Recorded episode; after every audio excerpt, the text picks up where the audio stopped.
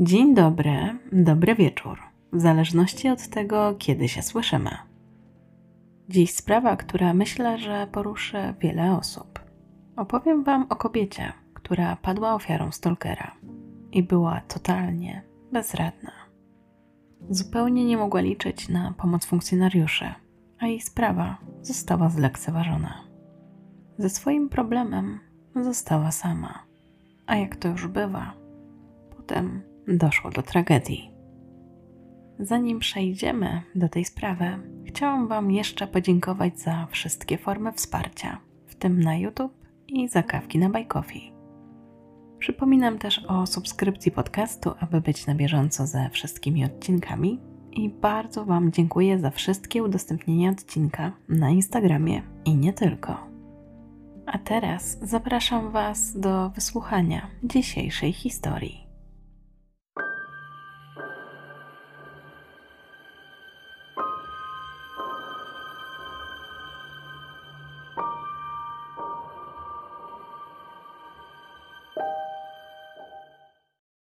Loren w końcu odetchnęła. Myślała, że najgorsze już za nią. Ostatnie tygodnie dały jej w kość, ale też i cenną lekcję. Nigdy więcej nie zaufa komuś poznanemu na mieście. Jak mogła być tak naiwna? Ale trudno, stało się. Teraz pora się skupić na celu. Już nie da się rozproszyć. Ta myśl dodała jej energii. Poczuła, że ma ochotę zadzwonić do mamy i pochwalić się dobrymi wiadomościami. Wierzyła, że teraz będzie już tylko lepiej. Gdy opowiadała mamie, jak się czuje, że odzyskuje równowagę i jak bardzo ją kocha, coś przerwało połączenie. Jill, matka Loren, poczuła nieprzyjemny dreszcz w ciele, a potem w głowie pojawiła jej się pewna myśl. On wrócił. Zamarła. Stalking to określenie pochodzące z języka angielskiego.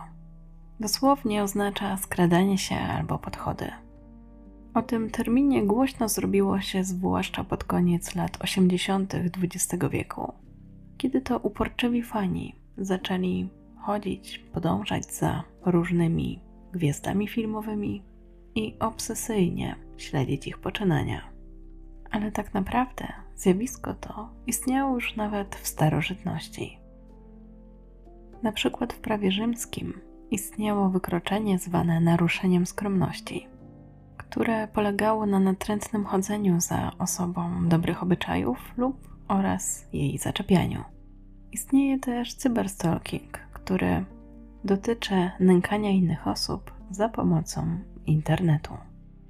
Natomiast jeśli chodzi o stalking według prawa amerykańskiego, to obecnie praktycznie każdy niechciany kontakt między dwojgiem ludzi, które bezpośrednio lub pośrednio komunikuje groźbę albo wzbudza strach u ofiary, można uznać za prześladowanie. Oczywiście dużo też zależy od stanu, w którym do takiego prześladowania dochodzi. I też taka ciekawostka: najczęściej stalkerami stają się byli partnerzy. I druga, może bardziej zaskakująca ciekawostka albo i nie. Według statystyk dotyczących prześladowania, stalkerami są najczęściej mężczyźni. Właściwie wśród wszystkich osób, które popełniły tego typu przestępstwo, 80 do 90% to byli mężczyźni. I teraz takie wtrącenie ode mnie. Po raz pierwszy właściwie z takim dokładnym opisem, jak działa stalker, choć była to teoretycznie fikcja, spotkałam się w książce Cichy Wielbiciel Olgi Rudnickiej. Wydaje mi się, że kiedyś ją już Wam polecałam, ale to chyba w pierwszym roku działania podcastu. I tak sobie myślę, że jeśli mielibyście problem, na przykład z kimś takim, kto uporczywie Was nęka, to dobrze tę książkę przeczytać, bo tam przemycono wiele rad, jak sobie z tym radzić. Zwłaszcza, że czytałam tę książkę bardzo dawno temu, a i tak do niej wracam myślami, więc moim zdaniem to naprawdę dobra książka. W 2018 roku u Loren wszystko powoli zaczęło się układać. Patrząc na jej zdjęcia z tamtego okresu, widzimy piękną młodą kobietę, wysportowaną, promienną skórą, pięknymi włosami i sympatycznym uśmiechem. Choć jej uśmiech może też wydawać się nieco zniecierpliwiony, jakby czekała, kiedy tylko będzie mogła wrócić na tor i znów się ścigać. Odnosiła spore sukcesy na tym polu. Naprawdę wiele lat poświęciła lekkoatletyce i była w tym bardzo dobra. Nigdy nie sprawiała żadnych problemów. Dla wielu pewnie byłaby niedoścignionym wzorem, ale na swojej drodze spotkała nieodpowiedniego mężczyznę. I choć ta znajomość trwała bardzo krótko, to niestety zaważyła na jej życiu. Poznajcie historię Loren Klaskiej. Kobieta przyszła na świat 12 listopada 1997 roku w Berkeley w Kalifornii, ale wychowywała się w Pullman, gdzie jej rodzina przeprowadziła się, gdy miała 18 miesięcy. Okolica, w której mieszkali, była bardzo cicha i spokojna, a ich dom piękny i przytulny. Ulica, przy której znajdował się budynek, była ślepą uliczką. Rodzicami Lauren byli Jill i Matthew, a przeprowadzka rodziny była związana z tym, że Jill otrzymała ofertę pracy nauczyciela ekonomii i uznała, że ją przyjmie. Wraz z mężem dogadali się, że na tym etapie jak najbardziej mogą się przeprowadzić. W tym samym czasie Matthew otrzymał pracę nauczyciela fizyki. Także wszystko wydawało się układać. Rodzina była szczęśliwa, radzili sobie finansowo, nie było żadnych problemów. Loren była starszą siostrą, miała młodszego brata Ryana. Pochodziła z domu, który pewnie określilibyśmy jako tak zwany dobry. Religia odgrywała w ich życiu bardzo ważną rolę. Dorastająca dziewczyna zdecydowanie mogła liczyć na wsparcie swoich rodziców. To oni dostrzegli w niej potencjał i zawieźli na pierwsze zajęcia lekkoatletyczne. Z początku nie sądzili, że ta dyscyplina sportowa stanie się jej wielką pasją, ale że okazało się, że ma do tego naturalny i niezaprzeczalny talent. Postanowili ją w tym wspierać. Jill uznała, że to ona przede wszystkim będzie zajmowała się sportową karierą córki. Stała się trochę taką jej nieformalną trenerką. Chciała, aby córka osiągała jak najlepsze wyniki. Oczywiście nie wszystkim to pasowało. Uważali, że Jill się za bardzo wtrąca, za bardzo naciska na małą Loren, ale kobieta zdawała się tym nie przejmować. Jeżeli chodzi o to, kto miał z tym problem, to nie jej mąż czy rodzina, tylko właściwie rodzice innych dzieci, którzy uważali, że Jill nie powinna trenować własnej córki. Żeby jej pewnie jakoś też tak dokuczyć, nazywali ją rodzicem helikopterem, czyli w skrócie takim nadopiekuńczym rodzicem. Rodzic helikopter stara się zapewnić dzieciom maksymalnie dużo zajęć dodatkowych, nadzoruje ich zabawę, często też ingeruje w nią i wpływa na jej przebieg. Nie zostawia też przestrzeni na rozwinięcie się u dziecka kreatywności i samodzielności. To taki rodzic, który jest wszędzie, choć nie do końca go widać. Ale nie wydaje się, żeby to była faktycznie jakaś taka toksyczna relacja. Patrząc na historię dziewczyny, nie wydaje się, żeby troska Jill była jakoś przesadna. Lauren wydawała się bardzo doceniać wsparcie swojej mamy i cieszyła się, że mają obok, zwłaszcza, że sama jeszcze nie była zbyt pewna siebie. W 2005 roku, jako ośmiolatka, wzięła udział w takich zawodach zwanych olimpijskimi juniorami w stanie Waszyngton. I dosłownie zmiażdżyła podczas nich konkurencję, gdy w ciągu jednego dnia pobiła trzy rekordy w trzech różnych dyscyplinach związanych z lekkoatletyką. I wydawać by się mogło, że takie sukcesy sprawią, że dziewczynka będzie bardzo pewna siebie, odważna i przekonana o tym, że może wszystko ale było zupełnie inaczej. Można wręcz powiedzieć, że w pewnych sytuacjach była aż chorobliwie nieśmiała, zwłaszcza w stosunku do nowo poznanych osób.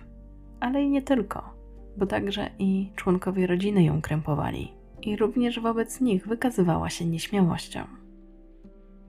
Problematyczne stało się to trochę w momencie, gdy zwrócono uwagę na utalentowaną dziewczynkę, z którą oczywiście wszyscy dziennikarze chcieli rozmawiać. Ale Loren nie za bardzo się w tym odnajdowała. Nie lubiła być w centrum uwagi i dla niej było to niepotrzebne. Ona chciała robić swoje, uprawiać sport i osiągać jak najlepsze wyniki. To całe zamieszanie wokół jej osoby było dla niej niepotrzebne. I faktycznie wydaje się, że dla ośmiolatki nie jest to istotne, zwłaszcza, że pewnie lekkoatletykę traktowała wtedy głównie jako zabawę, przyjemność, a nie coś, za co chciałaby być chwalona i o czym chciałaby, żeby było głośno. Przykładem, jak trudne to dla niej było, może być sytuacja, gdy lokalna gazeta chciała z nią przeprowadzić wywiad. Loren wtedy, zamiast mówić o sobie, wolała mówić o sukcesach wszystkich członków jej drużyny. Strasznie nie lubiła być w centrum uwagi. Uważała, że jej się właściwie to nie należy, że trzeba docenić innych, a nie ją. W tym wywiadzie natomiast podkreśliła też, że wsparcie jej rodziców było dla niej nieocenione. Naprawdę byli ze sobą blisko. Ale nie tylko w kontaktach z mediami Loren sobie nie radziła. Również miała problem z nawiązywaniem nowych znajomości. Gdy ktoś się nią zainteresował, to od razu tak robiła, żeby to właśnie ta druga osoba była w centrum zainteresowania. Nie lubiła mówić o sobie czy o swoich osiągnięciach. Wiele osób, które ją poznawało poza właśnie tymi sportowymi imprezami, to nawet na początku nie wiedziało, że osiąga tak zdumiewające wyniki w sporcie. Dopiero po czasie to wychodziło i ktoś właśnie był zdziwiony. Właściwie też nie chodziło tylko o nieśmiałość, ale Loren też bardzo dużo od siebie wymagała. Była dla siebie surowa, stawiała poprzeczkę wysoko i uważała, że nie ma za co jej chwalić, że nie jest idealna, że dopiero właśnie jakby była idealna, no to wtedy może można byłoby się czymś pochwalić. Więc dla swoich bliskich właśnie tak zostanie zapamiętana jako osoba, która bardzo wiele od siebie wymagała. I gdy nie udało jej się sprostać temu, co sama sobie założyła, to potem bardzo przeżywała swoje rozczarowanie. Natomiast to też nie było tak, że wpadała w wielką rozpacz i nie było z nią kontaktu. Raczej analizowała sobie wszystko i starała się te doświadczenia przekuć w jakiś kolejny sukces. Z każdej porażki wstawała i walczyła dalej. Pracowała jeszcze ciężej, aby odnieść sukces. Z czasem stawała się więc coraz lepsza i bardziej odporna na niepowodzenia. I tak patrząc na jej historię, to raczej można założyć, że dążyła do czegoś, co pewnie pozostawało niedoścignione, dlatego że chciała być idealna, za każdym razem lepsza. Ten perfekcjonizm na pewno jej nie ułatwiał funkcjonowania i sprawiał, że zamykała się na wiele nowych znajomości to oczywiście będzie miało większe znaczenie później, ale dobrze, żebyście wiedzieli, jak do życia podchodziła i dlaczego pewne wydarzenia były dla niej tak znaczące. Loren przejmowała się nie tylko swoimi osiągnięciami sportowymi, ale także ocenami, nastrojem innych, właściwie każdym detalem swojego życia. Naprawdę dużo od siebie wymagała. W 2012 roku zaczęła uczęszczać do Pullman High School. Już w pierwszej klasie zdecydowanie wyróżniała się swoimi osiągnięciami. Osiągała niesamowite wyniki. Wzięła udział w mistrzostwach Washington State High School, gdzie w skoku wzwyż zdobyła pierwsze miejsce, a w biegu przez płotki drugie. To wtedy miał też miejsce przykry incydent związany z prasą. W gazecie ukazało się jej zdjęcie przedstawiające jej twarz, wykrzywioną w grymasie rozczarowania, który został uchwycony, gdy zorientowała się, że zajęła drugie miejsce. Dla niej było to bardzo dotkliwe. Nie podobało jej się to, że właśnie takie zdjęcie trafiło do prasy, że ktoś uwiecznił jej moment, w którym nie była idealna. Przez okres szkoły średniej nastolatka ogólnie stroniła od typowych dla tego wieku eksperymentów. Mimo swoich osiągnięć, nadal też nie wzbyła się swojej nieśmiałości. Co prawda, zdarzyło jej się uczestniczyć w kilku imprezach, które były organizowane przez jej znajomych, ale wydawało się, że zupełnie nie była wtedy zainteresowana chłopcami i chodzeniem na randki. Miała wąskie grono przyjaciół. Na tym etapie życia skupiała się raczej o tym, aby wziąć kiedyś udział w olimpiadzie. Nie w głowie były jej jakieś romanse, miłości itd. Tak Całe swoje życie podporządkowała nauce i lekkoatletyce. To też był powód, dla którego nie miała zbyt wielu znajomych, nie uczestniczyła często właśnie w imprezach i nie chciała poznawać żadnych chłopaków. Miała napięty grafik i wyznaczony cel, tylko to się liczyło. Ale mimo tego, że w jej kalendarzu trudno było znaleźć jakieś wolne miejsce, to i tak uznała, że zostanie wolontariuszką w Human Society, które znajdowało się 5 minut jazdy od jej domu. W wielkim skrócie jest to organizacja, która zajmuje się ochroną zwierząt. Prowadzi kampanie na rzecz ochrony dzikiej przyrody i położenia kresu polowaniom na trofea. Zajmuje się także działaniami na rzecz ograniczenia i zastąpienia wykorzystania zwierząt w badaniach naukowych i testowaniu produktów oraz zmniejszeniu liczby zwierząt cierpiących w przetwarzaniu na pożywienie, skóry czy futra. W zasadzie jest to jedna z największych organizacji tego typu na świecie. Loren bardzo długo pracowała nad tym, aby dotrzeć tam, gdzie sobie założyła. W końcu jej wieloletnie wyrzeczenia i regularna praca doprowadziły ją do miejsca, o którym marzyła. Dostała stypendium na Uniwersytecie Utah w Salt Lake City. I już wkrótce miała rozpocząć tam swoją edukację. Kiedy zdecydowała się tam studiować, od razu też została zrekrutowana do kobiecej drużyny lekkoatletycznej. W tamtym momencie była mistrzynią stanu Waszyngton w skoku z wyż i zajęła dziesiąte miejsce w siedmioboju. Miała też do wyboru kilka innych uczelni i stypendium, ale uznała, że to Utah będzie najlepszym wyborem. Pierwszy rok Loren na uczelni nie należał do najłatwiejszych. Bardzo poważnie myślała o swojej przyszłości i odczuwała ogromną presję, ponieważ chciała osiągnąć jak najlepsze wyniki, zarówno w sporcie, jak i nauce. Przytłaczało ją też zawieranie nowych znajomości w szkole, która obecnie liczyła ponad 32 tysiące uczniów. W tym okresie najbliżej było jej do swojej współlokatorki Alex, i to z nią tak naprawdę się zaprzyjaźniła i spędzała większość czasu. Później Alex wspominała, że często z Loren było tak, że w tym okresie chodziła ciągle ze spuszczoną głową. Tak właśnie nie chciała z nikim nawiązywać znajomości. I dochodziło do tego, że gdy Alex ją gdzieś tam widziała i nawet do niej machała, to Loren zupełnie jej nie widziała. Trochę zachowywała się tak, jakby chciała zniknąć. A nie było to też łatwe z tego powodu, że wzbudzała zainteresowanie. Raz, że była wysoka i wysportowana, mierzyła 177 cm. O jej sukcesach też właśnie było głośno. Ale przez to, że sama nie za bardzo chciała wchodzić w jakiekolwiek interakcje, to też innym nie było łatwo z nią nawiązać znajomości. Natomiast to, co możemy powiedzieć o Loren w tamtym okresie, to to, że kochała to uczucie, że dała z siebie wszystko i moment, w którym wbiegała na linię mety. Za każdym razem miała w głowie wymarzone złoto, które dostałaby na olimpiadzie. Do tego doszedł jeszcze jeden cel ukończenie studiów. Miała właściwie bardzo sprecyzowane plany na przyszłość. Tak to sobie zaplanowała, że po skończeniu edukacji i otrzymaniu dyplomu przeprowadzi się w jakieś cieplejsze miejsce. Nie wiedziała jeszcze gdzie, ale często wspominała o San Diego.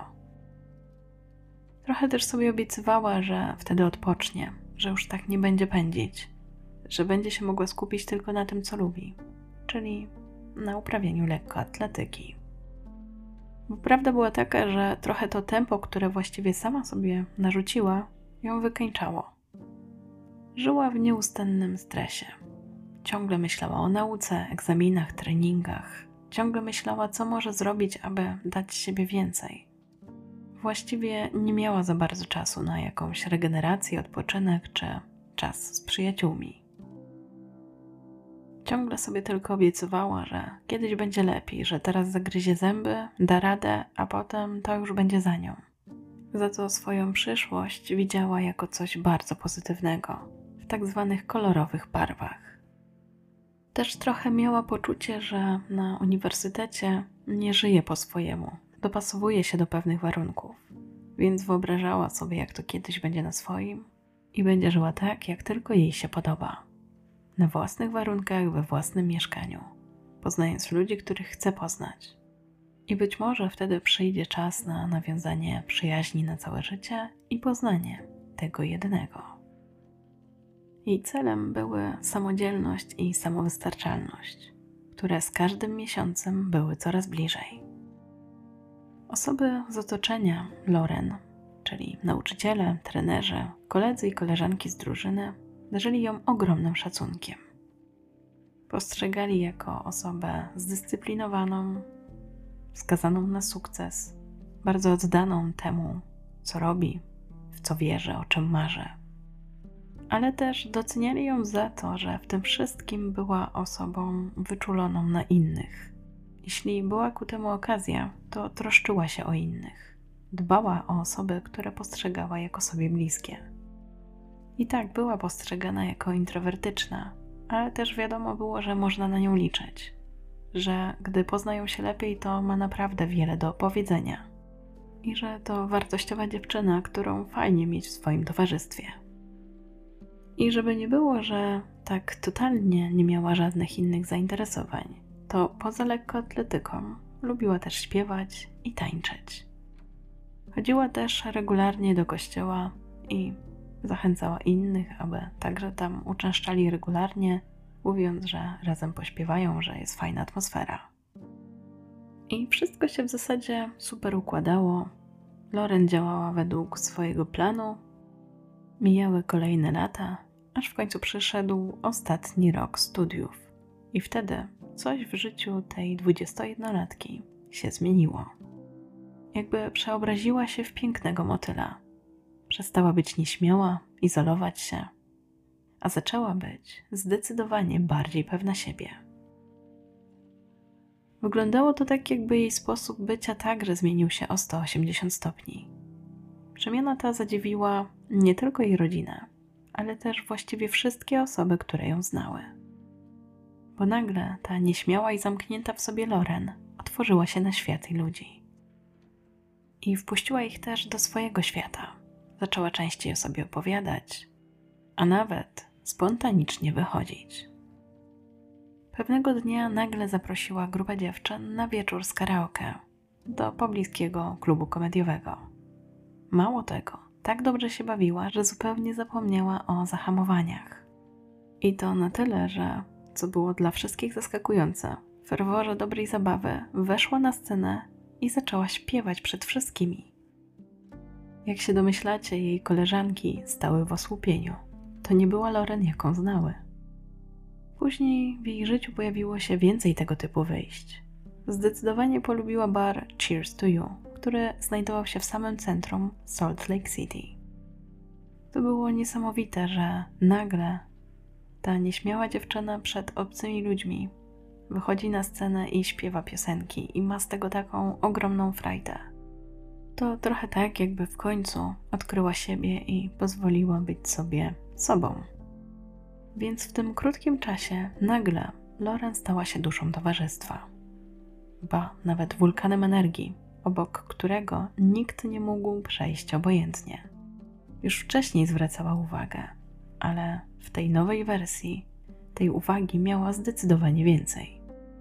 Co się takiego wydarzyło? Co spowodowało jej nagłą zmianę? Odpowiedź na to pytanie może być dla niektórych bardzo zaskakująca. Otóż właściwie nic takiego się nie wydarzyło, oprócz tego, że Loren zaczęła dostrzegać metę. A mianowicie, że koniec studiów coraz bliżej i że pora coś zrobić ze sobą, że pora zacząć żyć, pora pozbyć się wszystkich obaw i lęków. Pora zacząć korzystać z tego, że jest studentką. I tak mijały kolejne miesiące aż nastał wrzesień 2018 roku. Dokładniej była to sobota. Tego dnia Loren miała plany na wieczór. Postanowiła też w nie zaangażować swoją współlokatorkę Alex, wysyłając jej informacje o nowo otwartym barze na Main Street, London Bella. Kusił ją przede wszystkim wystrój. Jej uwagę zwróciły czerwone aksamitne kanapy, przyjemna muzyka i tłumy ludzi. Kiedyś nie do pomyślenia, ale nowa Loren zdecydowanie pasowała do tego miejsca. I choć powiedziałam, że kobieta była teraz zdecydowanie bardziej pewna siebie, to jednak nie było tak, że całkowicie pokonała nieśmiałość. Dalej postrzegała siebie jako trochę gorszą od innych. Miała obniżone poczucie własnej wartości. Do tego też w tym czasie miała nie najlepszy humor. Zaczął się przedostatni semestr studiów i dochodziło do niej, że naprawdę ta przygoda niedługo się kończy. Z jednej strony nie mogła się tego doczekać, z drugiej jakoś tak było jej przykro, że to tyle, że potem każdy się rozjedzie w swoją stronę, że już nie będzie tego wszystkiego. Być może niektóre znajomości nie przetrwają, więc chciała jakoś sobie ten humor poprawić. Miała też takie poczucie, że coraz mniej ma siłę godzić to wszystko naukę i sport. Czuła się wypalona, ale wiedziała, że musi zagryźć zęby i wytrzymać, byle do mety. Alex z ochotą przyjęła propozycję koleżanki i razem uznały, że wieczorem wybiorą się do nowo otwartego lokalu, ale że nie będą za bardzo szaleć. Jeden, dwa drinki i tyle, potem wrócą do domu. W tym czasie dziewczyny już nie były współlokatorkami, ale nadal regularnie się spotykały, a ich przyjaźń przetrwała. O tej porze roku w Salt Lake City było jeszcze ciepło. Było późne lato i za chwilę miała nadciągnąć jesień. Jednak sama jesień tutaj też nie trwała zbyt długo. Wiadomo było, że tak naprawdę to zima zdominuje aura i przez najbliższe miesiące wszystko zostanie przykryte śniegiem. Tym bardziej więc był to powód, aby wieczór spędzić w jakimś miłym miejscu i skorzystać z jeszcze ciepłej pogody. Dziewczyny uznały, że jest to zwykłe wyjście, więc jakoś specjalnie się nie będą stroić. Alex założyła sukienkę i na to sweter, a Loren ubrała się w dżinsy, granatową bluzkę i sandały. Następnie udały się do lokalu, przed którym stała już kolejka i stanęły na jej końcu. Przy samym wejściu stał bramkarz ochroniarz, który wpuszczał klientów do lokalu. Było w nim coś takiego, że od razu wzbudził zainteresowanie Loren. Zwróciła uwagę na jego czarny, przylegający podkoszulek, spod którego widać było, że jest wysportowany. Co więcej, po chwili kobieta miała wrażenie, że ona również nie jest mu obojętna. Gdy wpuszczał dwie młode kobiety do środka, zdecydowanie nie spuszczał z nich oka. Po chwili jednak Loren zapomniała o tym mężczyźnie. Bar był pełen ludzi, wszyscy wokół dobrze się bawili. Panował niemal szampański nastrój. Przyjaciółki przechadzały się po sali w poszukiwaniu wolnego miejsca. Analizowały już też, że może jednak jest zbyt tłoczno i pora wyjść. Ale nagle przed nimi pojawił się bramkarz, który wcześniej zwrócił uwagę Loren. Mężczyzna je zagadał. Przedstawił się jako Malvin Rowland i zaprowadził je do wolnego stolika. Loren była pod wrażeniem. Zdecydowanie cieszyła się, że ten mężczyzna jeszcze raz pojawił się przed jej oczami. Ale po chwili to przyjemne uczucie zastąpiło niezadowolenie, gdy Melvin znów gdzieś zniknął. Miała poczucie, że jej serce zabiło mocniej. W zasadzie wcześniej nie miała takiej sytuacji. A gdy chwilę później znów obok nich przeszedł i zapytał, jak się bawią, wiedziała, że tak szybko o nim nie zapomni. Łącznie tego wieczoru mieli okazję jeszcze ze sobą porozmawiać kilka razy. To sprawiło, że Loren upewniła się, że również i ona nie jest obojętna Melvinowi. Liczyła, że wywiąże się między nimi jakiś flirt. Mężczyzna zdecydowanie bardzo jej się podobał. Był wysoki i dobrze zbudowany. Jak wspomniałam, Loren postrzegała siebie jako dosyć wysoką. Miała 177 cm wzrostu więc bardzo zaimponowało jej to, że Malvin był taki wysoki. Zażartowała do Alex, że przy nim mogłaby nosić nawet szpilki. Jeśli chodzi o koleżankę Loren, to ona w stosunku do nowego znajomego miała jakieś takie ambiwalentne uczucia. Zastanawiała się, czy jego sylwetka to zasługa naturalnych ćwiczeń, czy może jednak korzystał z jakichś nielegalnych substancji. Coś w nim sprawiało, że nie wzbudzał jej zaufania. W przeciwieństwie do Loren, która poczuła nagły przepływ pewności siebie, być może spotęgowany drinkiem, i postanowiła wykonać pierwszy krok. Nigdy w życiu nie robiła niczego, co w swojej głowie określała jako tak szalone. Pod wpływem impulsu wzięła serwetkę i zapisała na niej swój numer. A potem powiedziała do Alex, że jeśli gdzieś go zobaczą, to da mu tę serwetkę. Alex w zasadzie była bardzo zaskoczona pomysłem koleżanki. Fakt jest taki, że od kiedy Loren otworzyła się na ludzi i zaczęła uczestniczyć w nocnym studenckim życiu, spotykała oczywiście różnego rodzaju mężczyzn, ale jeszcze nigdy żadnemu nie dała swojego numeru telefonu. Minęło już trochę czasu, odkąd po raz ostatni Melvin pojawił się przy ich stoliku. W barze wciąż było tłoczno, parkiet był pełen bawiących się ludzi. A dziewczyny zgodnie z umową stwierdziły, że pora wracać. Jeden, dwa drinki i do domu. Taki był plan i tak zamierzały właśnie go teraz zrealizować. Loren jeszcze przez chwilę rozglądała się, czy nigdzie nie ma Melvina. Naprawdę chciała dać mu ten swój numer ale ku swojemu rozczarowaniu nigdzie go nie widziała. W końcu zaczęła już tracić nadzieję. I gdy tak się stało, on nagle ponownie się przy nich zjawił. Zaskoczył je. Tym razem postanowił działać bardziej konkretnie. Nagle złapał Loren w ramiona, a ona też szybko, żeby nie stracić całej tej swojej odwagi i pomysłu, na który przed chwilą wpadła, Włożyła mu w dłoń serwetkę z numerem telefonu, a potem onieśmielona uciekła z Alex z baru. Gdy wybiegły na zewnątrz, uderzyła je fala gorąca, ale zupełnie tym się nie przejmowały. W tym momencie skupiały się na tym, co przed chwilą zrobiła Loren. Śmiały się, właściwie chichotały jak nastolatki. Były podekscytowane i miały poczucie, że to było takie szalone, Loren wciąż nie mogła się nadziwić swojej odwadze. Czuła się taka szczęśliwa i wolna. W niedzielę, czyli następnego dnia, Loren i Alex postanowiły wybrać się na mszę do Capital Church. Już wcześniej wspominałam, że dla Loren religia była bardzo ważna i regularnie pojawiała się w kościele. Również Alex była wierząca i co tydzień uczestniczyła w nabożeństwie. Zaraz po tym, jak skończyła się msza, Loren przekazała Alex, że Melvin do niej napisał. Była bardzo podekscytowana, bo okazało się, że mężczyzna zaprasza ją na randkę. Chciał ją zabrać na ściankę wspinaczkową i to jeszcze tego samego dnia. Loren uśmiechała się od ucha do ucha, była podekscytowana i nie mogła doczekać się spotkania z mężczyzną.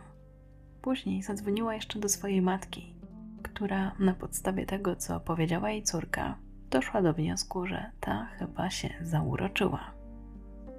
Spotkanie z Melvinem przebiegło bardzo dobrze. Zaimponował jej, dając jej róże.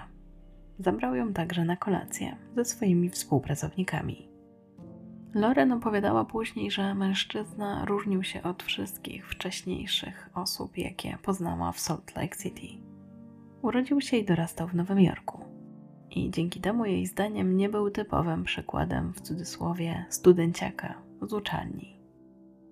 Według niej był dojrzałym mężczyzną, który pracował na pół etatu jako ochroniarz w barze, aby móc opłacić czesne. Do tego studiował informatykę, ale był jeden haczek. Miał 28 lat. Dla przypomnienia, Loren miała wtedy 21 więc ta różnica wieku trochę zaniepokoiła jej matkę. Ale też przez to, że przez lata Jill słyszała, że jest nadopiekuńcza, to postanowiła tym razem nie interweniować. Zaczęła sobie tłumaczyć, że jest przewrażliwiona i musi w końcu Loren dać dorosnąć. Co prawda była może trochę zdziwiona, że jej córka wybrała o tyle lat starszego mężczyznę. Ale potem po przemyśleniu uznała, że w zasadzie to nie jest dziwne, bo ona zawsze była bardziej dojrzała niż jej rówieśnicy. Może właśnie dlatego żaden z nich do tej pory jej nie imponował. Dlatego też okazała córce wsparcie i powiedziała, że cieszy się razem z nią. Ale mimo tego wciąż miała pewne obawy. Na razie jednak postanowiła, że z nikim się nimi nie podzieli. Była też trochę zmartwiona, że jej córka wciąż nie dostrzega, jaka jest piękna i jakie wzbudza zainteresowanie wśród mężczyzn. Właściwie nie dziwiła się, że zachowanie Melwina sprawiło, że zapomniała o Bożym świecie. Dostała kwiaty, zaproszenie na kolację, byli na tej ściance wspinaczkowej. Naprawdę o nią zadbał. Potraktował ją zdecydowanie w bardzo elegancki sposób. Z początku Alex także cieszyła się szczęściem swojej przyjaciółki. Podobało jej się, jak Melvin o nią dba. Na każdym spotkaniu dawał jej kwiaty i zapraszał w jakieś fajne miejsce. Z perspektywy Alex to było takie urocze. Ale po pewnym czasie coś się zaczęło zmieniać i kobieta zaczęła też przy tym dostrzegać pierwsze niepokojące sygnały. Między innymi takie, że od pierwszej oficjalnej randki mężczyzna zaczął spędzać każdą noc w pokoju Loren. Alex zastanawiała się wtedy, jak taki wielki mężczyzna daje radę wyspać się na takim niewielkim łóżku jeszcze ze swoją dziewczyną w tak maleńkim mieszkaniu. Wiedziała, że na początku człowiek jest zakochany i nie przejmuje się aż tak wygodą, ale przecież po czasie to na pewno było jakieś nieprzyjemne. Ale może po prostu była to kwestia zauroczenia i jakichś niewielkich potrzeb. Może dla niego było to wygodne. Ale czy nie posiadał własnego mieszkania? Dlaczego właściwie praktycznie zamieszkał u Loren od pierwszego spotkania? Alex pamiętała swoje wrażenie z tamtego baru, więc była czujna. Na razie tylko obserwowała. Coś w Melwinie sprawiało, że nie mogła mu zaufać, a po kilku dniach miała ku temu coraz więcej powodów. Najważniejszy był taki, że Loren zaczęła się zmieniać. Przyjaciółka wydawała się być poddawana czemuś w rodzaju praniu mózgu. Melvin kontrolował ją na każdym kroku. Gdy Loren opowiadała coś Alex, to mówiła w stylu: Kazał mi założyć dżinsy i t-shirt, albo Powiedział, że mogę zaprosić przyjaciół do baru. To tak, jakby Loren w ogóle nie mogła decydować o swoim życiu. Tylko każdą decyzję musiała z nim konsultować. Następnie Alex dostrzegła, że jej przyjaciółka w coraz większym stresie szykuje się do każdego spotkania z Melvinem. Wyglądała jakby była bliska histerii, że tylko spóźni się na spotkanie i wydarzy się jakaś tragedia jakby dosłownie musiała uważać na każdy ruch, byle tylko go nie zezłościć. Czy to już był ten moment, w którym powinna interweniować? Kolejne sytuacje sprawiały, że Alex była coraz bardziej pewna, że Melvin nie jest odpowiednim partnerem dla Loren. Gdy ta odbierała telefon od ukochanego, to od razu musiała się tłumaczyć. Co robisz? Z kim jesteś? Gdzie jesteś? Paradoksalnie, dziewczyna robiła coraz mniej, byle tylko Melvin się nie zezłościł. Zakochała się i bardzo nie chciała go zdenerwować. Zależało jej na nim. I pewnie z boku jest to trudne do zrozumienia. Od razu zapala nam się czerwona lampka. Ale Loren tego wszystkiego nie dostrzegała. Pamiętajmy też, że nie miała właściwie większego doświadczenia w randkowaniu. Nigdy też nie miała chłopaka więc tym bardziej nie wiedziała, że pewne zachowania są dla niej niekorzystne i że te pewne zachowania Melwina są zdecydowanie w kategorii, w cudzysłowie, toksyczne, od których powinna uciekać jak najszybciej. Właściwie od tego człowieka powinna uciekać jak najszybciej. Bo Melvin bardzo szybko okazał się być osobą zazdrosną i zaborczą. Z dnia na dzień przejmował coraz większą kontrolę nad życiem Loren. Zabronił jej wychodzenia na miasto. Ze znajomymi przyjaciółmi nie mogła uczestniczyć w żadnych imprezach. Podkreślał, że nie życzy sobie, aby znajdowała się w towarzystwie innych mężczyzn. Loren, która i tak była zestresowana, w końcu znalazła się w najgorszej dla siebie sytuacji. Nie zdążyła naładować telefonu i w trakcie jej wieczornych wykładów nagle się rozładował. A to sprawiło, że Melvin nie mógł jej skontrolować, nie mógł się do niej dodzwonić. Bardzo się zezłościł. Przerażona Loren, gdy tylko dotarła do swojego mieszkania, od razu podłączyła telefon do ładowania. Gdy tylko włączyła go ponownie, wyświetliło jej się, że właśnie dzwoni Melvin. Ledwo odebrała i już zorientowała się, że ten jest wściekły. Zaczął ją oskarżać, że celowo wyłączyła telefon, ponieważ była z kimś innym. Na pewno go zdradza. Kobieta wyjaśniła mu, jaka była sytuacja, jak to wyglądało i dlaczego nie mógł z nią być w kontakcie. Wydawało się, że jednak jej nie słuchał. Był przekonany, że w tym czasie flirtowała z innymi. Dlatego kazał jej obiecać, że kupi gaz pieprzowy. I jak tylko jakikolwiek mężczyzna do niej podejdzie, to od razu zacznie go nim atakować. No, spsika go po prostu. Naciskał, że najlepiej by było, jakby w ogóle kupiła sobie broń. Swoje dziwaczne zachowanie tłumaczył tym, że poprzednia partnerka go zdradzała i ma problemy z zaufaniem. Z jednej strony Loren starała się go zrozumieć, z drugiej bardzo go kochała, ale z trzeciej była przerażona. Wmawiała sobie, że to przejściowe, że jeżeli poczeka, to Melvin zobaczy, że można jej ufać, odbuduje zaufanie i będzie dobrze. To samo mówiła Alex, której właśnie opowiadała, że myśli, iż te problemy są przejściowe, że samo to wszystko minie, tylko musi się uspokoić atmosfera. Mimo, że Alex coraz bardziej martwiła się o przyjaciółkę, to miała takie poczucie, że to chyba jeszcze nie jest dobry dzień, aby powiedzieć jej, że nie podoba jej się zachowanie Melvina. Miała takie poczucie, że chyba Loren i tak by w to nie uwierzyła. Myślała, że może sama jest trochę nadopiekuńcza, może Loren ma rację i to jest przejściowe. Dała jej do zrozumienia, że może nie do końca jest to normalne, że ten mężczyzna ją tak kontroluje i tak wybucha, ale też nie chciała być taka drastyczna. Wiedziała, że Melvin ma dużą władzę nad Loren i bała się po prostu, że wtedy straciłyby kontakt.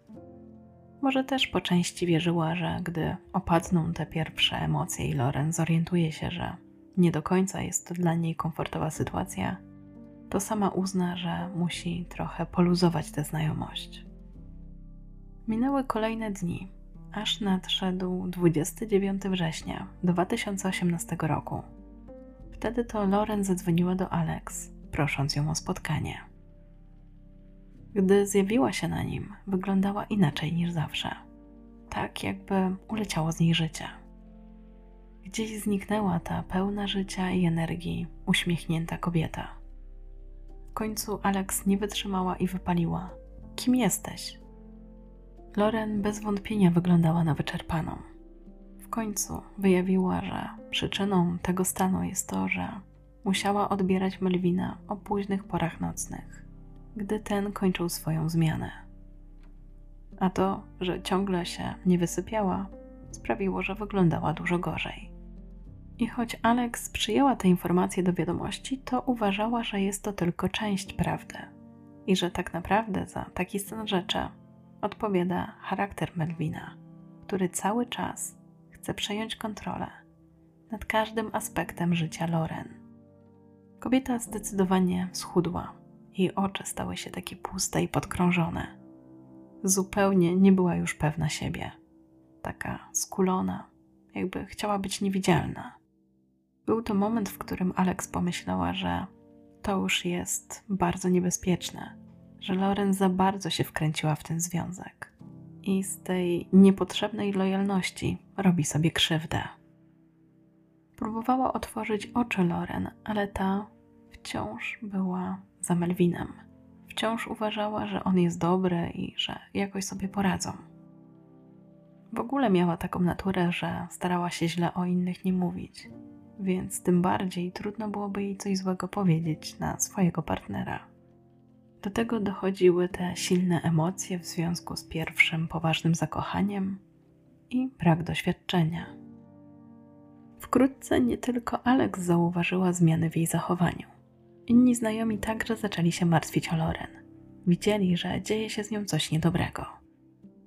W końcu Alex, dzień po tym jak się spotkały, uznała, że pora zacząć działać. Wiedziała, że samoocena jej przyjaciółki na tym etapie jest mocno zaburzona. Postanowiła więc wciągnąć swój plan dwóch znajomych, którzy we własnym imieniu zgłosili się do personelu mieszkaniowego Uniwersytetu Utah i poinformowali, że chcą złożyć oficjalną skargę, iż chłopak Loren za często i za dużo czasu spędza w jej pokoju, a przez to kontroluje kobietę. Powiedzieli też, że są także zaniepokojeni faktem, że bardzo często porusza tematy z bronią i czują się w jego towarzystwie niebezpiecznie. Zgłoszenie zostało zanotowane, ale na tym etapie nic z tym nie zrobiono. W końcu przyszedł październik, a wraz z nim przerwa jesienna, podczas której studenci powracali do domów. Również i Loren postanowiła wyjechać do swoich rodziców. I tak naprawdę ta izolacja od swojego partnera była jej w tym momencie bardzo potrzebna. To dzięki niej była w stanie spojrzeć na swój związek z innej perspektywy. Doszła do wniosku, że właściwie to za wiele o Melvinie nie wie. Tak, pod wpływem impulsu postanowiła sprawdzić go w internecie. Okazało się, że przez cały ten czas właściwie nie wiedziała, z kim się spotyka. Po pierwsze, ten człowiek zupełnie inaczej się nazywał. Tak naprawdę przedstawiał się jej jako Sean, a miał na imię Melvin. Do tego wcale nie miał 28 lat. Odmłodził się o prawie dekadę. Miał 37 lat. Ale na tym informacje się nie kończyły. Bo najgorsze było dopiero przed nią. Wyszło na to, że był to zarejestrowany przestępca seksualny, który właśnie spędził 10 lat w więzieniu i wyszedł na wolność niedługo przed tym, zanim poznał Loren. Kobieta zamurowało. Siedziała przed ekranem monitora i wpatrywała się na zdjęcia z akt policyjnych. Czuła, jak narasta w niej panika. Co ona zrobiła? Kogo wpuściła do swojego życia? I jak się tego człowieka teraz z niego pozbyć? Szybko zrozumiała, że większość rzeczy, które mówiły jej o sobie, okazały się kłamstwem. Faktycznie urodził się w Nowym Jorku i został adoptowany przez starsze małżeństwo. Jednak niezbyt długo cieszył się szczęśliwym życiem rodzinnym. Rodzice, którzy go adoptowali, wkrótce zmarli, a on ponownie trafił do państwowego domu dziecka. Przez jakiś czas przebywał w Instytucie Buddyjskim w Kalifornii. Następnie dołączył do korpusu pracy. W końcu coś przywiodło go do Utah i tam zaczął uczęszczać do Salt Lake Community College. Po zakończeniu edukacji dostał pracę jako dyplomowany asystent pielęgniarza, by potem otrzymać wyrok 10 lat pozbawienia wolności za dwukrotne wykorzystanie seksualne osoby nieletniej oraz za naruszenie zwolnienia warunkowego w formie posiadania materiałów pornograficznych i nieukończenia terapii. Jak stwierdził podczas jednej z rozpraw w sprawie zwolnienia warunkowego, marzył o karierze lekarza, ale jego uzależnienie od treści pornograficznych pokrzyżowało jego plany. Przez kolejne dni Loren nerwowo myślała, co ma zrobić. W końcu nastał 9 października i pora, aby wrócić do Salt Lake City. Zanim wyjechała, miała w planach ślub kolegi i że pójdzie na nim właśnie z Melvinem. Znając prawdę o tym człowieku, właściwie nie wiedziała, co ma zrobić. Zaczęła się go bać. Zadzwoniła do Alex, aby ta poradziła jej, co ma w tej sytuacji zrobić. I nie chodziło o to, że nie wiedziała, czy ma dalej być z tym człowiekiem, bo to, że chce z nim zerwać, to już tego była pewna. Nie wiedziała tylko, jak to zrobić, żeby pozbyć się tego człowieka ze swojego życia. Problem też polegał na tym, że w trakcie jej nieobecności zgodziła się na to, aby on korzystał z jej samochodu, więc tak czy siak musieli się spotkać. aby odebrała do niego kluczyki. Alex poradziła jej, aby zrezygnowała ze ślubu i żeby spotkali się w jakimś publicznym miejscu. Najlepiej będzie, jeśli zerwie z nim przy ludziach. To wtedy prawdopodobnie nic jej nie zrobi. Ledwo zdążyła odłożyć słuchawkę i bez uprzedzenia do jej pokoju nagle wpadł Melvin. Okazało się, że przez cały ten czas stał za jej oknem i ją obserwował. Częściowo też słyszał rozmowę kobiet i zrobił Loren awanturę. Zaczął wykrzykiwać, że nie powinna rozmawiać z innymi o ich związku. Ale tym razem Loren nie dała się zakrzyczeć. Postanowiła, że od razu skonfrontuje go z informacjami zdobytymi w sieci. Melvin oczywiście na wszystko miał wymówkę. Mówił, że został wrobiony, że poznał jakąś dziewczynę na studenckiej imprezie i powiedziała mu, że ma 17 lat. Potem doszło między nimi do zbliżenia, a dopiero później okazało się, że to było kłamstwo, bo tak naprawdę miała 13 lat. Tylko, że jak się okazało jeszcze później, to Melvin kłamał, bo w swoich zeznaniach przyznał, że wiedział, ile lat miała ta dziewczynka. Mężczyzna jednak przekonywał Loren, że przyznał się do winy tylko dlatego, że musiał. Ale kobieta mu nie uwierzyła i wykorzystała ten powód, aby z nim zerwać. Mimo tego Melvin nie przyjmował tego do wiadomości. Nie chciał opuścić jej pokoju i ciągle się tłumaczył. To była ich ostatnia wspólna noc. Następnego dnia powiedziała mu, że musi iść na trening na bieżni. On się na to zgodził, ale zabrał jej kluczyki do samochodu i pojechał załatwić swoje sprawy. Oczywiście tego dnia nie miała treningu. Za to zadzwoniła do Alex i opowiedziała jej o całej sytuacji. Powiedziała też, że za każdym razem, gdy próbowała go zmusić do opuszczenia swojego mieszkania, pokoju, to on zmuszał ją do seksu. I w ciągu nocy miało to miejsce wiele razy. Ostatecznie zakończyli swój związek. Tego samego dnia dostała też bardzo zagadkową wiadomość z nieznanego numeru. I wydawało się, że jej autorem jest znajomy Melvina. Jego treść brzmiała tak: Dlaczego zerwałaś z tym dużym facetem? On naprawdę cię kocha. Kolejnych mężczyzna zaczął informować ją, że jej samochód został porzucony przez Melvina gdzieś za miastem, bo nie może już na nią patrzeć. Potem przychodziły kolejne wiadomości, które stawały się coraz bardziej przerażające. W jednej z nich tajemniczy nadawca namawiał Loren, aby ta się zabiła. Kobieta dosyć szybko doszła do wniosku, że tym tajemniczym nadawcą musi być Melvin. W treści wiadomości, które otrzymywała, doszukała się identycznych błędów gramatycznych, co było dla niego takie dosyć charakterystyczne. Gdy nabrała tej pewności, to postanowiła zadzwonić do swojej mamy, a potem poinformować ją o całej sytuacji. To nie była łatwa rozmowa. Loren przekazała mamie, że boi się, że już nigdy nie odzyska samochodu. Jill, która dla swojej córki zrobiłaby wszystko, poczuła, że nie może być bezczynna, dlatego od razu zadzwoniła do władz kampusu. Opowiedziała o tym, w jakiej sytuacji znalazła się jej córka i że nie ma obecnie jak jej pomóc, ponieważ znajduje się dosyć daleko ponad 600 mil a chciałaby, żeby ktoś zadbał o jej bezpieczeństwo. W końcu wynegocjowała, że Loren otrzyma eskortę w postaci ochrony kampusu i razem z jej córką pojadą do Melvina, aby odzyskać jej samochód. 12 października 2018 roku kobieta po raz kolejny otrzymała wiadomości od w cudzysłowie znajomych Melvina. Tym razem w tych wiadomościach pojawiały się informacje o tym, że mężczyźnie stało się coś niedobrego. SMSy były wysyłane z różnych numerów.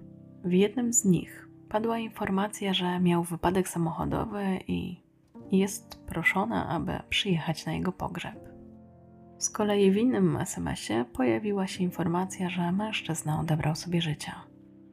To wszystko sprawiało, że Loren była wykończona. Czuła się osaczona i chciała przerwać to ciągłe nękanie. Nie wiedziała, co ma zrobić, aby ten człowiek dał jej spokój. Wkrótce i on zaczął do niej pisać. a w wiadomościach od niego pojawiały się także groźby. Do tego na jego profilach w mediach społecznościowych pojawiła się informacja, że odebrał sobie życie, i niby jacyś jego znajomi pisali, że winna temu jest właśnie Loren.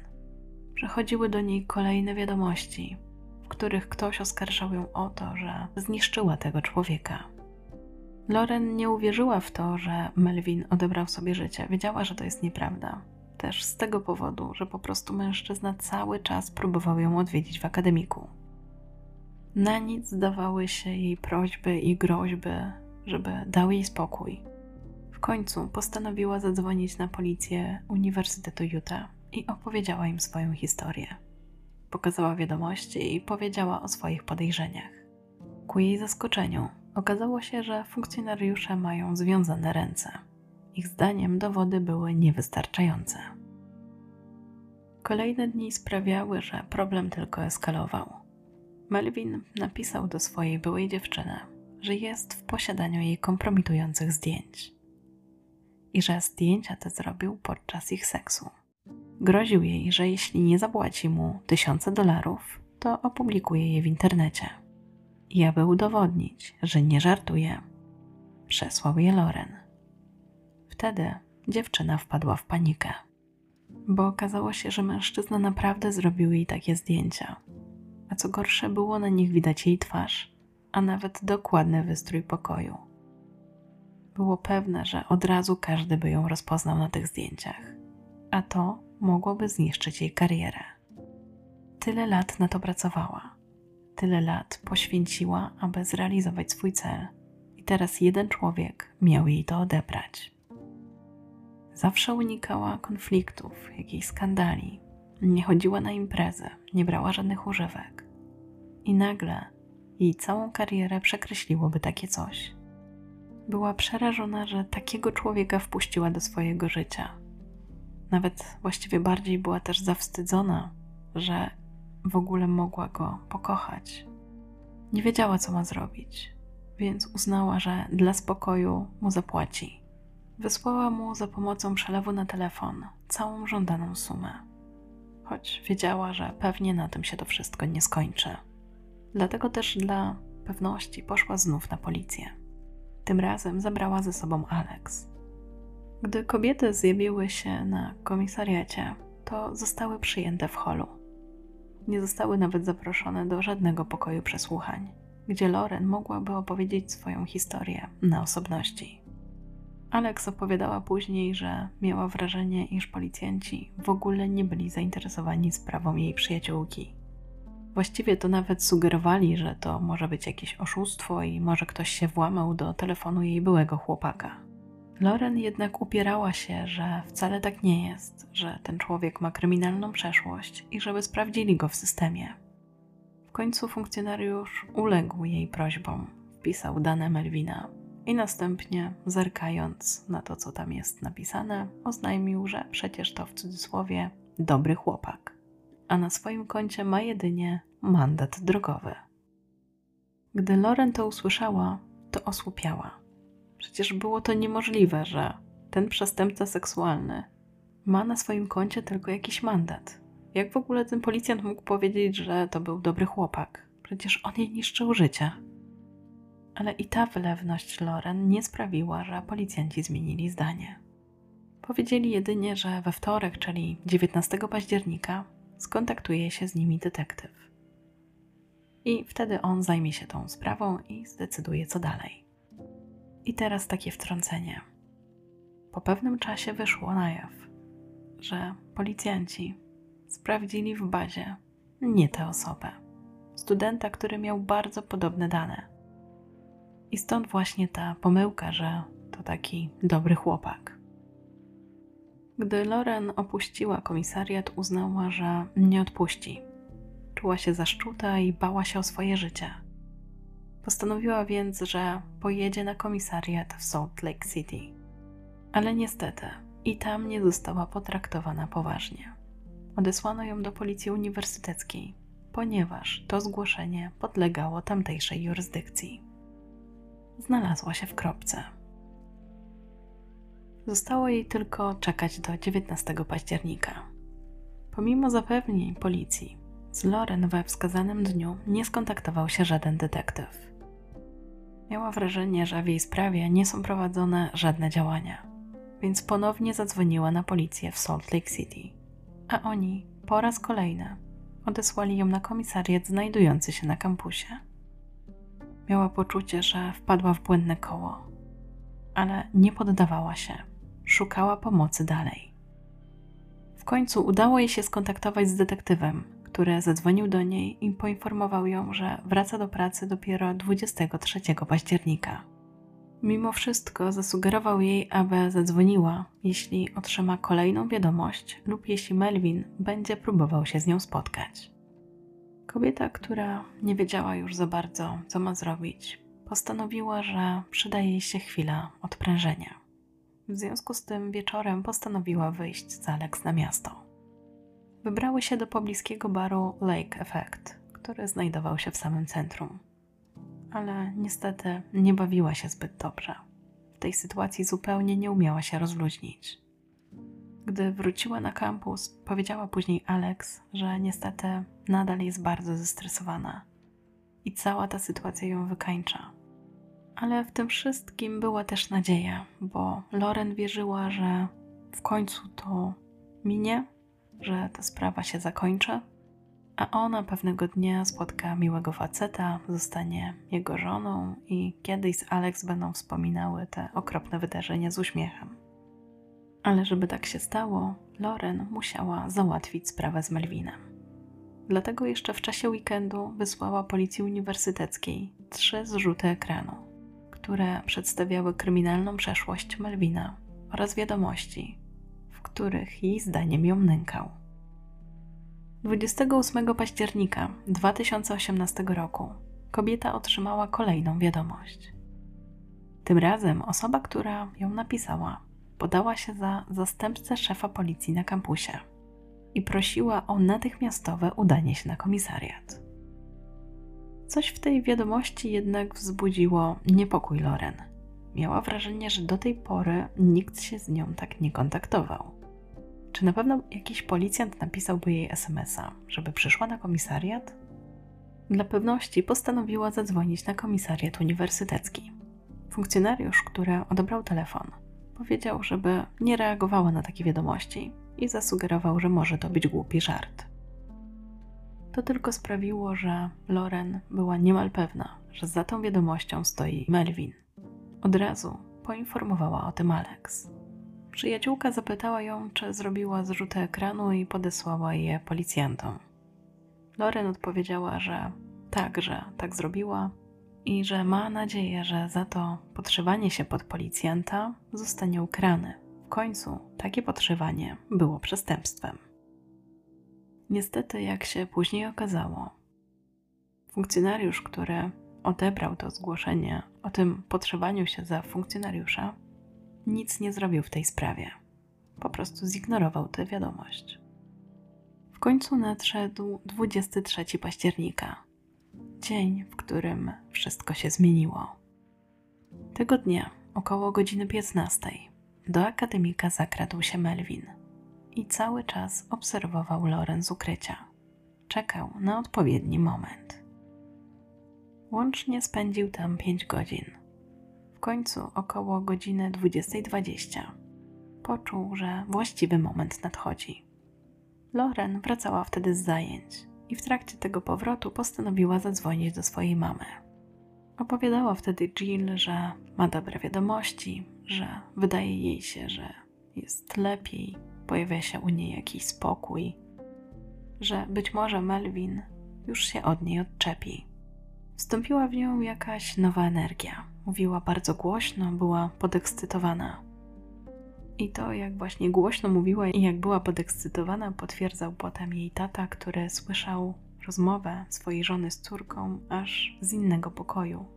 Nawet przez chwilę myślał, żeby poprosić Jill, by ta ściszyła telefon, ale potem uznał, że Loren należy się ta chwila dobrej energii, tego entuzjazmu i nie będzie im przeszkadzał. Właściwie po chwili doszło do niego, że sprawiało mu niebywałą radość słuchanie w końcu beztroskiej i wesołej rozmowy. Loren zdążyła jeszcze przekazać mamie, że ją kocha, a potem krzyknęła. Jill usłyszała, jakby telefon gdzieś upadł. Potem jakieś krzyki. Wydawało jej się, że jej córka krzyczy coś w rodzaju nie, a potem powtarza to jeszcze kilka razy. Wtedy Jill zamarła, a potem na linii zapanowała złowroga cisza. Okazało się, że gdy Loren spokojnie wracała do swojego pokoju, to nie wiedziała, że Melvin cały czas ją obserwuje i czeka, kiedy będzie mógł zaatakować. Gdy kobieta znalazła się na parkingu, zadecydował, że to ten moment. Wtedy zaatakował ją od tyłu, a następnie wepchnął na tylne siedzenie auta. Potem strzelił do niej kilka razy. Po dokonaniu zbrodni Melvin zadzwonił do kobiety, z którą niedawno poznał się na portalu randkowym. Poprosił, aby ta pod niego podjechała. Następnie wybrali się razem na kolację, a potem pojechali do jej domu, znajdującego się w centrum miasta. Tam mężczyzna wziął prysznic. Jeszcze chwilę porozmawiali, po czym zawiozła go do kawiarni. W tym czasie rodzice Loren, Jill i Matt próbowali dowiedzieć się, co się stało z ich córką. Początkowo, na podstawie tego, co powiedziała Jill, mężczyzna pomyślał, że ich córka miała jakiś wypadek, coś w stylu potrącenia przez samochód. Ale szybko zdali sobie sprawę, że to Melvin musiał być za to odpowiedzialny. Myśl, że to on napadł na Loren i zrobił jej krzywdę, nie dawała im spokoju dlatego zadzwonili na numer alarmowy 911. Połączenie z telefonem Loren się nie zakończyło. Cały czas panowała tylko cisza. Cierpliwie czekali, czy może właśnie w końcu córka podniesie telefon i powie im, że wszystko jest w porządku. Po kilku minutach w końcu usłyszeli kobiecy głos. Na początku poczuli ulgę, ale potem zrozumieli, że to nie Loren. Telefon z ziemi podniosła młoda studentka medycyny, która znalazła plecak i komputer Loren. Natomiast samej Loren nigdzie nie było w pobliżu.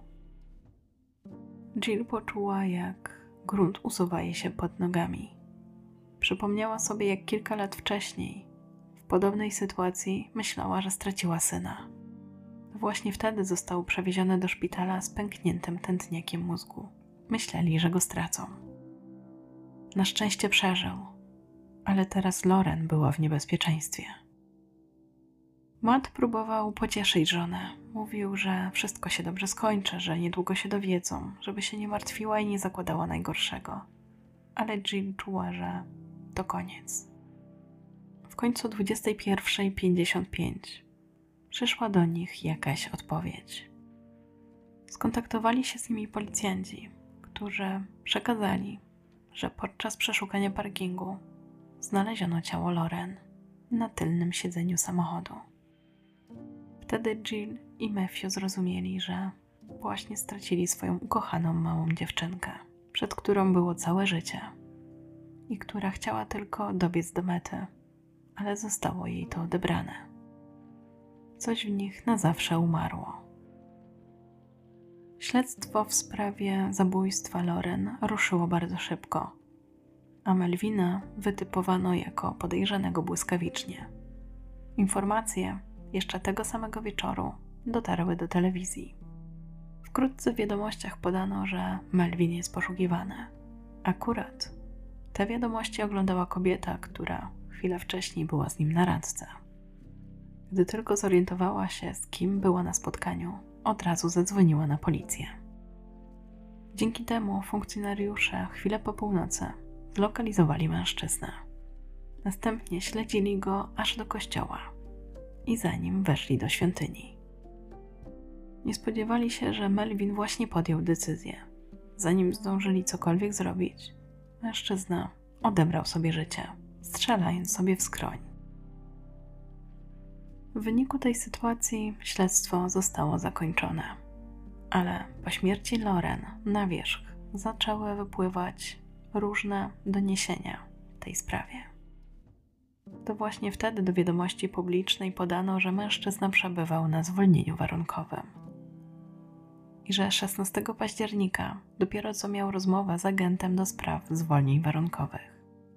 Nie otrzymał też informacji, że cztery dni wcześniej Loren była na komisariacie i złożyła zawiadomienie o nękaniu. Niestety, gdyby funkcjonariusze wtedy sprawdzili, gdy Loren składała to zawiadomienie, że mężczyzna przebywa na tym zwolnieniu warunkowym, to prawdopodobnie Loren dalej by żyła, bo było to naruszenie warunków tego zwolnienia, a to oznaczało, że Melvin trafiłby do więzienia. Gdy sprawa wypłynęła, dziennikarze zajęli się tym tematem bardzo dokładnie, a wkrótce na jaw wyszły kolejne zaskakujące szczegóły odnośnie życia tego mężczyzny. A były tam takie punkty jak w 2004 roku próba napaści seksualnej na nastolatkę, 2012 rok rozprawa w sprawie zwolnienia warunkowego. W tym czasie przyznał się do wykorzystania seksualnego nastolatki i dwóch innych kobiet.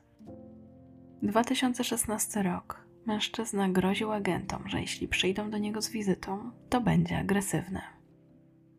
2 listopada 2018 roku rektor Uniwersytetu Utah ogłosiła, że odbędzie się niezależna kontrola Policji Uniwersyteckiej w tej sprawie i że przyjrzą się działaniom podejmowanym przez poszczególnych funkcjonariuszy na kilka tygodni przed śmiercią Loren. Półtora miesiąca później zostały opublikowane wyniki tej kontroli. Wykazały one wiele nieprawidłowości. Między innymi, że przydzielony do tej sprawy detektyw był nieobecny i że na jego miejsce nie został przydzielony żadny inny funkcjonariusz. Wykazano też braki kadrowe wśród personelu kampusu. Zalecono zatrudnienie rzecznika ofiar oraz nakazano przeszkolenie policjantów w zakresie przemocy w podobnych sytuacjach. Prowadzono także tzw. Tak ocenę śmiertelności, która była już stosowana przez innych policjantów w stanie Utah w wydziałach zajmujących się przemocą ze strony partnera.